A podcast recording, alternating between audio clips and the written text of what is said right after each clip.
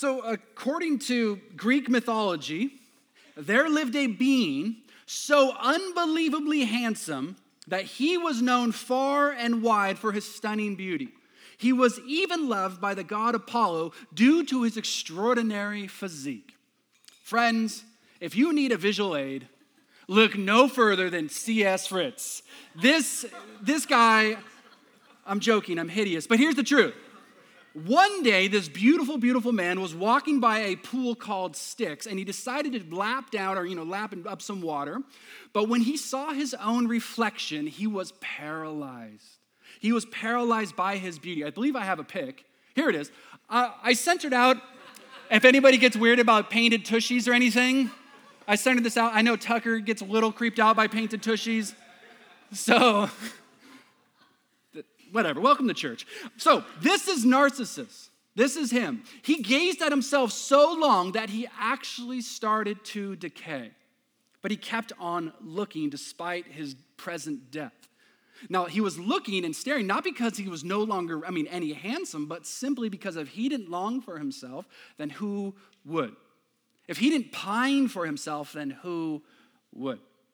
And according to myth, Narcissus is still admiring, himself in the underworld today, gazing at himself in the waters of Styx. Hearing his story, I wonder how much has changed from myth to our reality. Because when you think of Narcissus, what do you think of? I'll tell you what I think of, if you care. I don't know if you do or not. But you know what I immediately thought of? Shia LaBeouf. I thought of Shia LaBeouf. Does everybody here at least know, have a frame of reference of Shia LaBeouf? Derek, you do. You big fan of Shia. So here's, here's the thing. Now, I have no beef with Shia, but I do remember, maybe you remember, that a few years ago, I, I believe it was a few years ago, we, Shia LaBeouf decided to sit down in a theater and watch all of his movies in reverse order. Do you remember? Who remembers that? Okay, so a handful of people. But here's what's hilarious we, as audience members, were welcomed in to watch him as a camera focused on his face. Collective Church, are you hearing what I'm saying? Are you getting what I'm saying? Shia LaBeouf, gazing at Shia LaBeouf, and as part of this project, he allowed us to watch Shia LaBeouf while Shia LaBeouf watched Shia LaBeouf. Are you picking up on this? It's an amazing day we live in. And not only the day we live in, but where we live where we live. In this day and age, I would say that Los Angeles is the pool of Styx the narcissist looked in. It is the fountainhead which creates the pool for all narcissists to gaze upon themselves. And if you don't believe me and you're saying, Casey, that's a bit harsh, maybe you'll argue with Forbes magazine. Forbes magazine said this a couple years ago in an article about narcissism. It says, Welcome to Los Angeles, the birthplace, the birthplace of narcissistic self promotion that's currently being normalized by social media and professionalized by the personal branding movement. And only in LA are they cheered on to such a degree that there will be no stopping them. French theologian John Calvin says each individual, by flattering himself, bears a kind of kingdom in his breast. Every one of us bearing a kingdom in our breast. So maybe you're saying, who cares? Is this a mythological problem? Is this a geographical problem? Is this even a problem? What's the point, you handsome physique Casey? What's the point? I want us to ask the question that what does a city, a culture, or a person become if that is our disposition? If Forbes magazine is right? Well, we're in luck. The book of Judges tells us. But oh, mama, be warned right now Judges is not for the faint at heart. This is easily the most disturbing book in all of the Bible. If you are a fan of Stephen King or the Saw franchise, you are going to love the book of Judges. It is that disturbing. Because if you go digging through its pages, what you'd find, what you'd find, and just as a quick overview, is dagger assassinations, internal tribal civil war, child sac- sacrifice, sex crazed maniacs. So that's next week with Samson pagan temples, uh, sexual abuse, and today, let's just say it involves a tent peg and a temple of a forehead. It is that gnarly. So, to make my point, do we know what produces those outcomes in Judges? Again, Judges tells us. Judges 21, verse 25. It says, In those days, there was no king in Israel. Everyone did what was right in his own eyes. There was no king because everyone was a king, bearing kingdoms in their breast. So, this obsession with ourselves is so cancerous, cancerous is as if castles and kingdoms were erected into our soul and we sit proudly upon the thrones. That is the point to the book of Judges. And because we're going to be in this for the next few weeks, we're going to now just give a little bit of structural framework to what the book of Judges looks like, it entails, and, and some of its details. So if you are a, a Bible nerd, you want to take notes or whatever, know a couple of these details. The time period for Judges is 1380 to 1060 BC.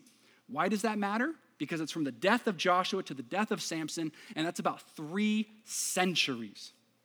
Three centuries, people did what was right in their own eyes. It's a book completely about sin and consequences. Scholars will tell you that the primary reason for failure during this time is that nobody was obedient. People knew about God, people liked God, people wanted God, but nobody did a dang thing he said. So, this book is about taking your relationship with God seriously as to not go into moral failure or catastrophic ruins. So the book is broken down in 12 stories, six long, six short, each pertaining to a leader, also called judges. But today, we are not looking at a judge, we are not looking at a priest, we are not looking at a prophet, we are not looking at a king. Today, we don't find a man who even stares at his own reflection. Today, we find a nobody. Today, we talk about a literal nobody. And yet, somehow, this nobody is forever cemented in Hebrews chapter 11. So, Hebrews chapter 11, verse 32, it's going to be on the screen. Barak actually starts the bullet pointed formatting that we will have now in the book of Hebrews, chapter 11. Before that, it was always by faith, blank and blank. Barak changes all of it. So you'll see as you will read it. So if you remember, the stranger, the author of the book of Hebrews says, And what more shall I say? Like, literally, I've, I've given you enough examples. And he goes, For time would fail me to tell of Gideon. Gideon, we'll get into a couple weeks. We're going out of order. Be cool. Barak, Samson, Jephthah, and David, and Samuel, and the prophets. So, church, Barak is listed here for something astonishing. Something absolutely astonishing. So, let me just set it up. This is truly like a fairy tale because once upon a time lived a wicked and oppressive leader. He had his right hand man, the general named Sisera. And Deborah, the judge at that time, saw, you know what, I'm going to end all this. I'm going to end the oppressive leadership of this man. So she hires a warrior, Barak. Judges 4 6 shows us. She's talking to Barak. The Lord of God commands you, Barak, to do this. But then, skip down to verse 8. Barak said to her, If you go with me, I will go. But if you do not go with me, Deborah, I will not go. I won't go. The Lord God commands you. No, not unless. So, total record needle scratch moment because Barak's astonishing moment of faith is refusal. Refusal. Barak says to God's commands, no. This is his immortalized Hebrews 11 faith moment. You see, you probably like me wonder why the amazingly talented, strong leader Deborah isn't in Hebrews chapter 11. Why isn't she mentioned? You want to know the real reason? She's too awesome. Deborah is too strong, she's too great, she's too amazing to be listed. We have to talk about Barak. Barak is carelessly thrown in what seemingly seems to be for a lack of faith. I was talking to somebody earlier I don't remember who it was, but they said, yeah, Barak is thrown in there because he's faithless. He's a loser. So then what are we missing? Everything. Everything. Commentators for decades have been slapping Barak's wrist, saying, no, he's timid. He's a baby belly. He's, he's not a good one. That's for you, Moses. They, they're throwing him in. They're, they're saying he's evil, he's not good. And all of a sudden he gets put in chapter 11 because he charges down there when the captain got you know, captured. It's a whole thing. That's the pessimistic view. But I personally align with other theologians who say, I don't buy it. He's not one of timid faith. You see, what we see in his refusal is explained by the beast that is Deborah. Look at verse 8. Barak said to her, If you go with me, I will go, but if you don't go with me, I won't. And then she, well, Certainly I will go with you said Deborah, sighing probably. But because of the course you are taking, the road you are taking, the honor will not be yours, for the Lord will deliver Sisera into the hands of a woman. There it is. Did you see it? Barak's refusal is a refusal of honor seeking. Or you could say a refusal of gazing at his own reflection. I truly want us to sit in this moment communally. I don't like when, as a pastor and as your friend, I don't like when we see stuff like this and just move on really quick to a lesson. I want us to sit in the beauty of this moment. But because of the road you are taking, of the course you are taking, the honor will not be yours. Barak is a shadow man, meaning he chooses to do his work in the shadows, wanting to not be seen by anybody except one, that being God. He is literally the polarizing opposite of Narcissus, who wants to see himself and others to see him. He is making an absolute refusal of his name, of his reputation. And just to show you how effective his claim was, truly, before this week, how many people knew about Barak? Theo reads a lot. But all that to say is like none of us really know who he is. He's, he's, he's a shadow man. He's probably, and, uh, and I say it gently, but he's a nobody. And yet he does something totally revolutionary to the day in which we live, and that is, is he resists self glory. He resisted. He, he rejects vanity. He rejects honor seeking. He rejects reputation. He rejects legend making. He rejects narcissism. Friends, this is humility on full array. Barak gave himself away in a moment where he could have had everything. Basically, Deborah's saying, You were about to be a legend, and you messed it up. Now, humility is something I believe we're all very familiar with, and I believe it's something we, we value. It's always one of those things. If you ever ask for like a celebrity sighting, oh, I ran into Tom Hanks once. What was he like? He was so down to earth, just a humble guy. We love humility. We value in others right? He's like, he's a total jerk. We go, I knew it. Or whatever it is. Like, we want to value humility. So it's something we admire and it's something we truly desire to be, yet each one of us, I think, and bear with me, might struggle to define it. All of our answers would be different in how we would say the definition of humility. And something I think we've seen in the church is the church actually more often than not wrongly defines humility. So, what I thought I'd do for the next few moments is is pull in to build our own framework, to sort of pull in outside influencers to try to make something solid for how we would define humility. Author C.S. Lewis famously said, Humility is not thinking less of yourself, but thinking of yourself less. So that's, everybody loves that one. It's tattooed on people. It's, yeah, it's great. But okay, John Calvin, who we've already quoted, makes me think Lewis is right, but did not go far enough. Calvin says, Humility is not a kind of modesty. It is not a nice attitude before God, but it means our being utterly stripped of all that is good, so that there is nothing else left to us but to cast ourselves at the feet of God.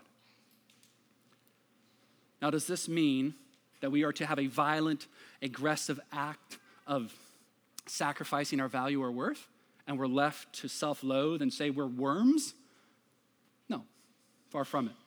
Mother Teresa describes that stripping as a, is, is, is a false pride, being pulled away. She says it's to feel humiliated, and that is liberty. That is a liberation. The part of living for only yourself gets joyfully carved into itself, the right idea of living for somebody else. Now, Mother Teresa to John Calvin to C.S. Lewis, those are all very spiritual and could be harder to connect for our Mondays. So, how do we connect this to our Mondays? This is more practical. We could also say humility is something which never asserts itself. Maybe that connects. Humility has no ego. Maybe that connects. Humility loves critique. Who in here loves critique?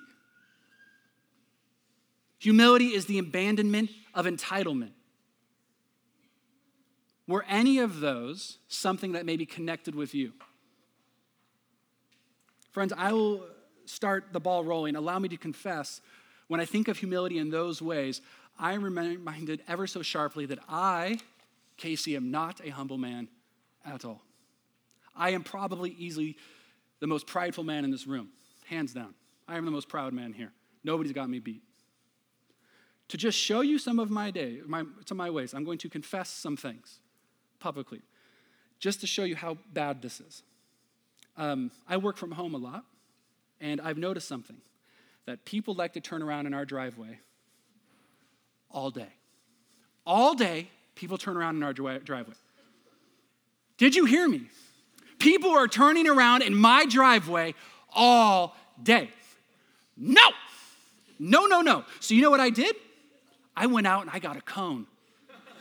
And you know where I placed that cone? Right in my driveway.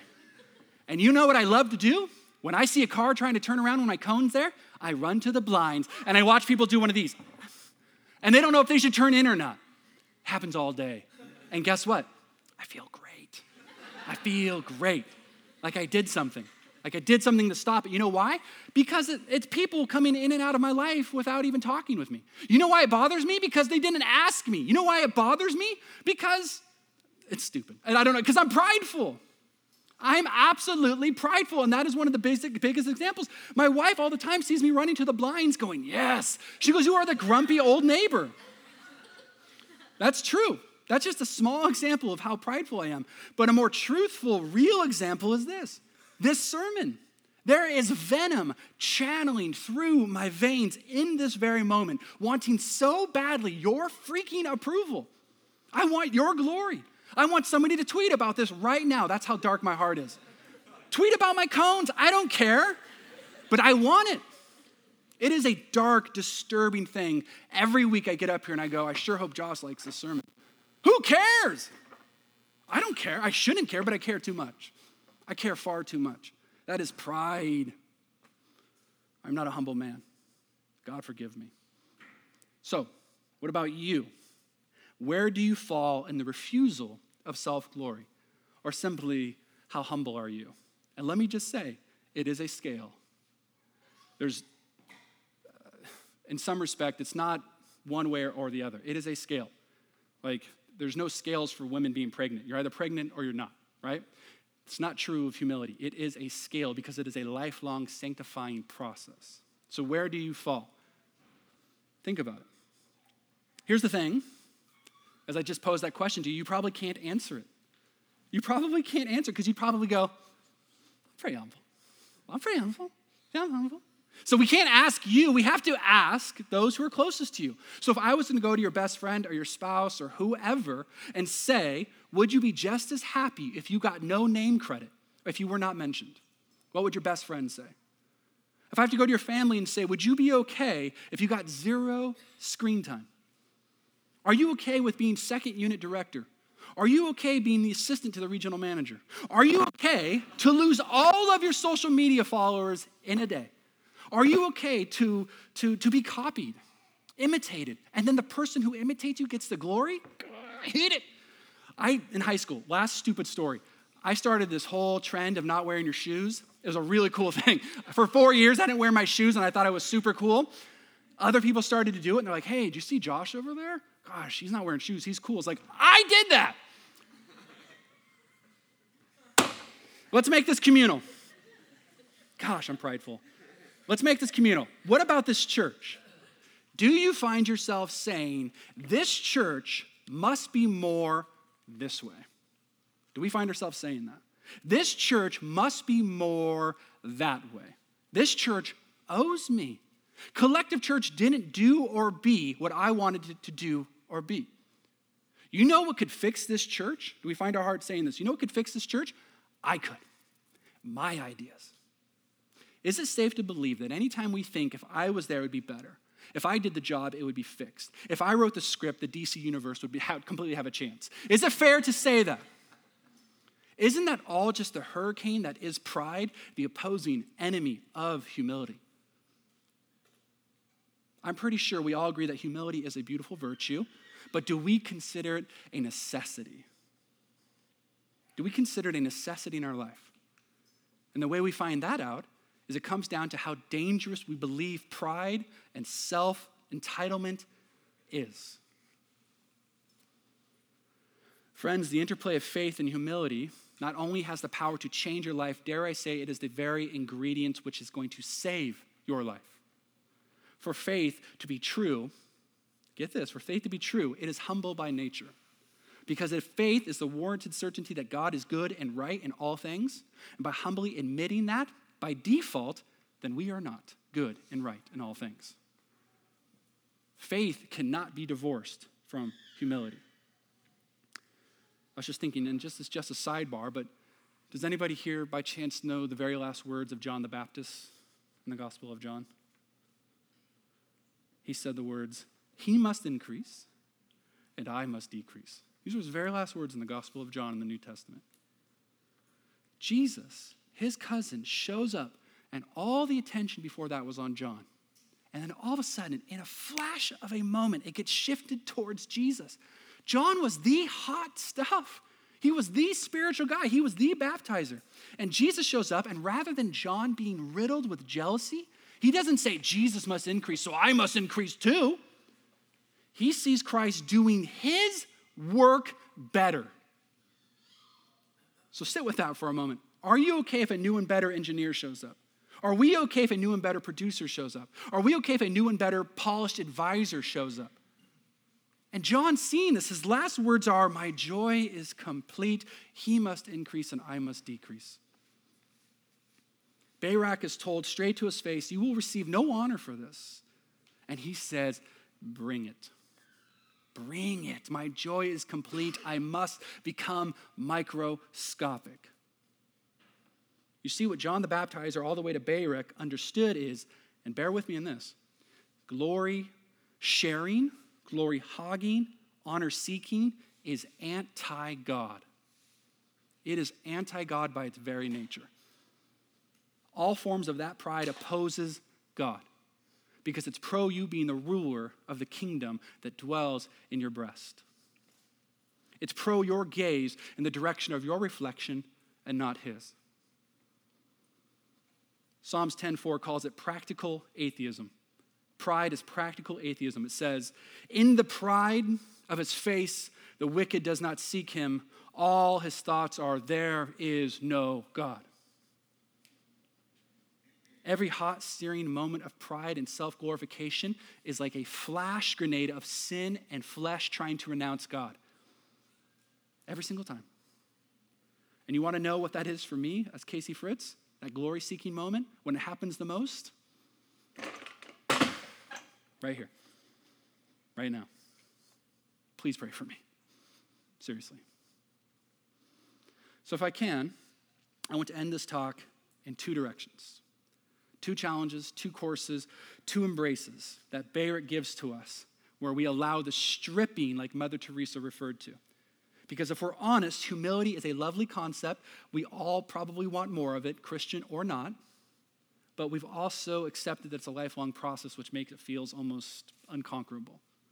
So rather than ranting and raving, saying, be humble this week, I think Barak can show us to how, how to better humble ourselves how to humble ourselves, which is so needed. Because there are many times in the Bibles that you are holding where it says, God will do this, God will perform this, God will make this happen by His Holy Spirit. But there are, are a chunk of times when it comes to humility where the Bible says, You humble yourself. You humble yourself. 1 Peter 5 Humble yourselves, therefore, under the mighty hand of God, so that at the proper time He may exalt you. So we humble ourselves by choices, by positions, by directions. And these are two that Barak give us, and these are going to finish us out for today. Verse 12 of Judges chapter 4.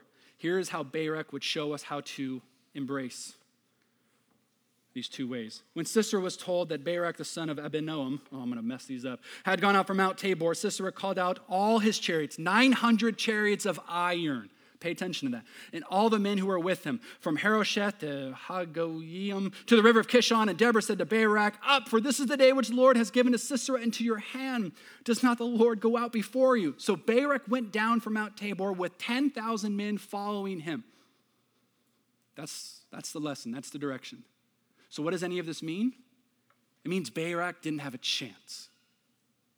And he charged ahead.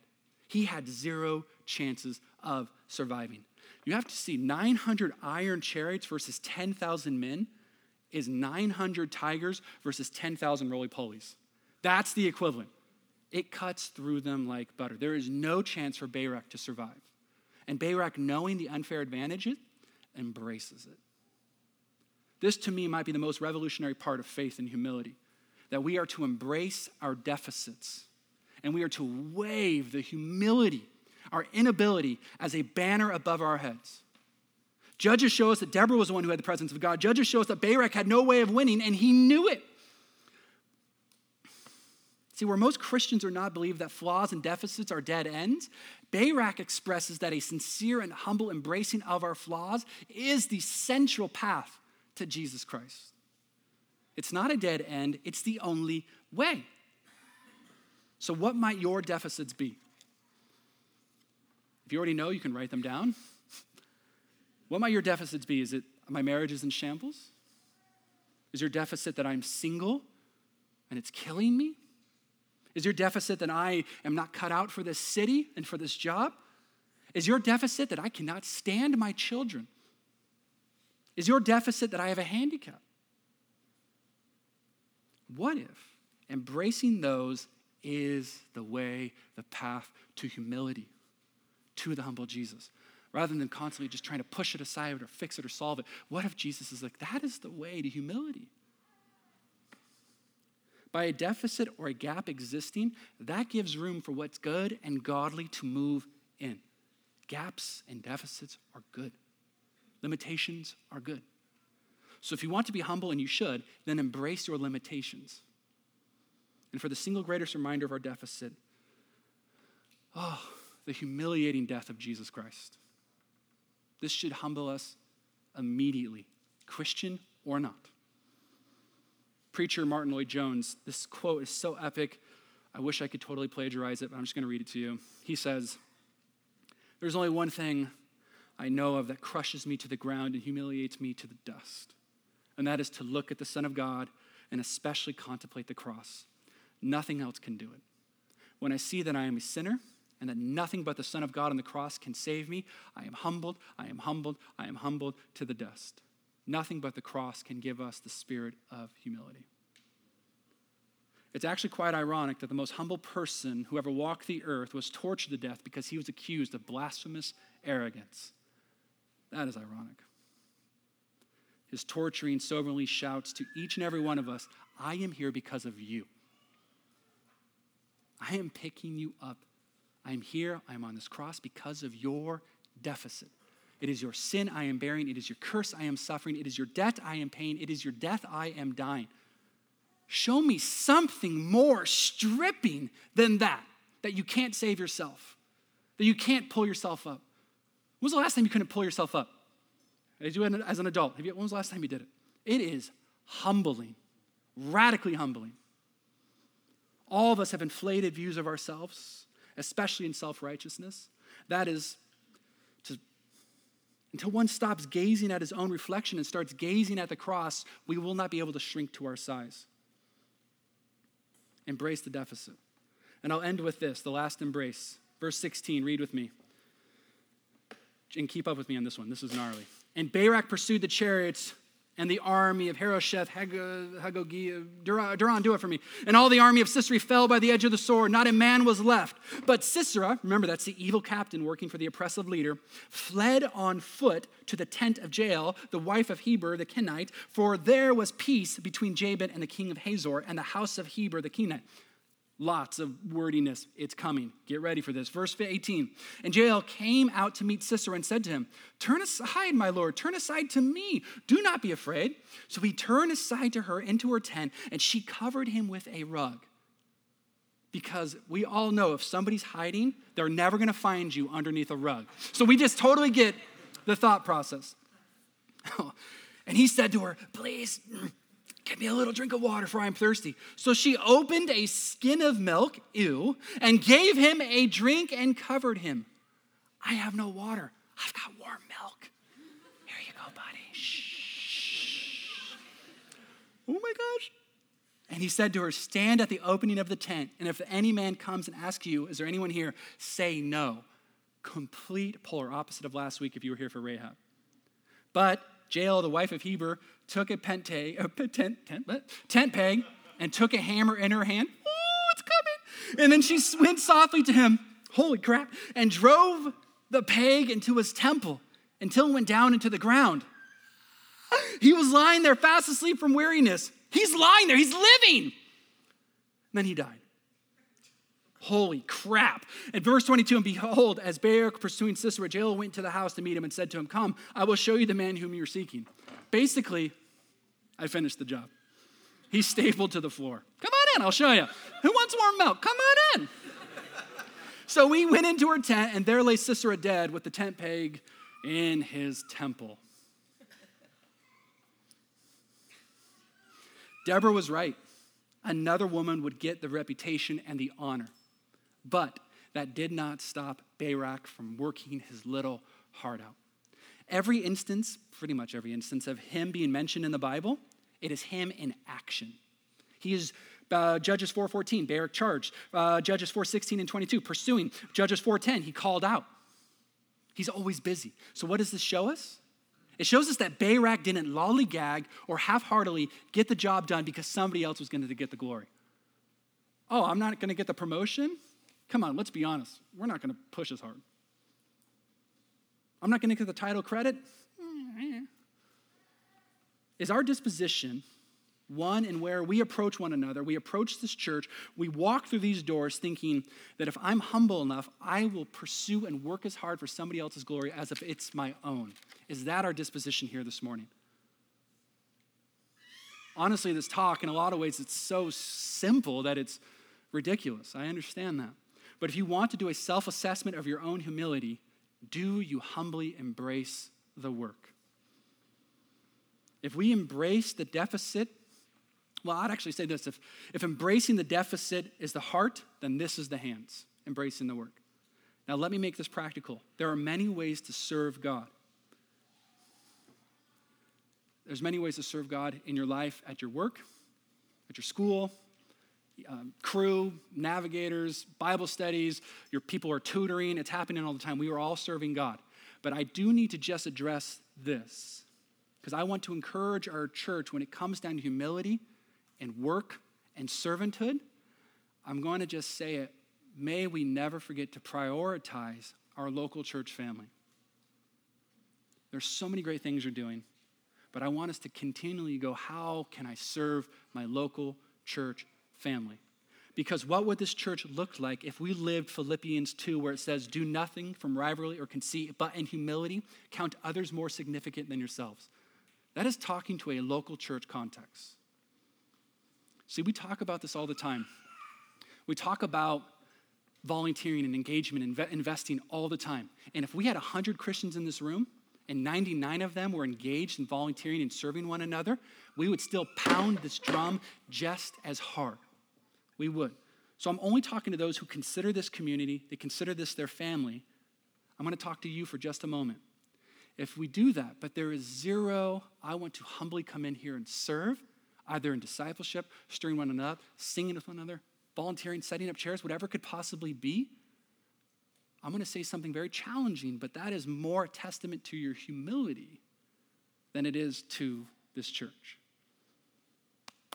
I hope that makes sense. We believe so rightly that if we are to truly love one another, that humbles us. If we're true to love God, that humbles us to the point we're going, I'm going to walk through these doors and go, where and who can I serve? Who can I make more important than me in this very moment? And that is what Jesus says true greatness. That is what Jesus calls true greatness. I went over my time. What I want to do right now is pray and invite this church to really consider these two directions, these two embraces, to consider the low place. So pray with me.